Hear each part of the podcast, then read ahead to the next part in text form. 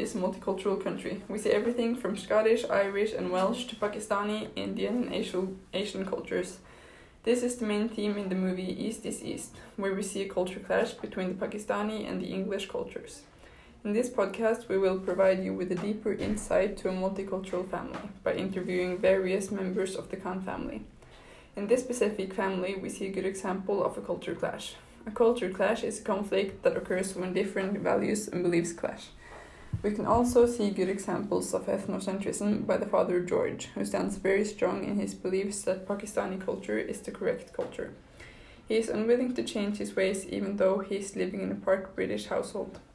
Without further ado, here is our conversation conversation with the multicultural family. Hello George, how are you doing? I'm George now. I'm doing fine, but it's so bloody annoying with these bloody children. These children don't respect me. I need respect. I demand it in this house, in this bloody home. Uh, I'm the interviewer now. With all due respect, why do you feel as though you're in the right and should make the important decisions? I'm George now. In Pakistan, the tradition is that women work at home, and usually they obey their husband. Ella hasn't been acting like a good Pakistani wife lately. I'm not from bloody Pakistan, George. I'm a good wife. I take care of the kids. Uh, I work in your store. That is what you get, nothing more, nothing less. Uh, the way we do it in Pakistan works perfectly fine. We are all equal and happy in Pakistan. Why can't you adapt to my culture? George, you dickwad, can you stop being so goddamn ethnocentric? There are more ways to live than one. Uh, we can adapt to each other's cultures. Uh, Ella, can you name any of the difficulties that come with a mixed marriage? He's so bloody strict on the kids, and he thinks that I do nothing in the shop when I do everything. He thinks that his voice is the only one that matters. He refuses to listen to any of us. It is also a bit exhausting when I have to adapt entirely to his culture and he doesn't really try to adapt to mine. I don't want to be a Pakistani wife when I'm sim- uh, simply British. Uh, so what we see here is that there are obvious disagreements in the opinions of what a good household should be. Auntie Ali, I understand that you're a very regular visitor around here. What do you have to say about the life of the Khan family?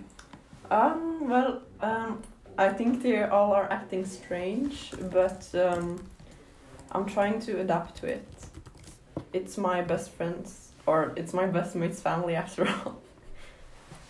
Uh, a lot of the practices they do seem strange to me, but her family is my family, except George. Um, but yeah, as long as they're happy, I'm content. I guess I have to see it from their culture's perspective. Uh, uh, so this is how the family appears, appears to an understanding friend. But how does being in a mixed culture household affect your day-to-day life, Mina? It's bloody exhausting. I was wearing my school uniform and he says it's too bloody short. It's under the knee. In his eyes, I could be a it's a Russian street whore. Well, in English eyes, I look like a nun. It's very exhausting. So Sajid, I just want my foreskin back. that's not what I was gonna ask, but alright. How do you feel about your circumcision then? My pee hurts because ethnocentrism. So Mina, how do you feel about your brother being married away? It's so bloody stupid. My brothers don't get to say anything. My dad thinks he's the king of the mountain. It's so bloody annoying. He, he has to get used to English tradition instead of thinking everything should be as it is in Pakistan. I was literally raised in England. That's understandable. Ellie, how do you feel about your about marrying your sons away? Uh, I believe they should be able to pick their own pa- partners. If they don't work well with the wives George has chosen for them, they might live unhappy lives. I just want my sons to be happy, but I think George would rather have them look successful in the eyes of a Pakistani. Mm, yeah, that's understandable. Salim, how do you feel about having to live in a household with strict Muslim rules? Um, I just wish he would let us choose our life for ourselves. I'm British. I drink tea and eat pork. I don't want to follow that tra- traditions. They're just bloody stupid. I want foreskin and bacon, but but then again, I do enjoy parts of the Pakistani culture.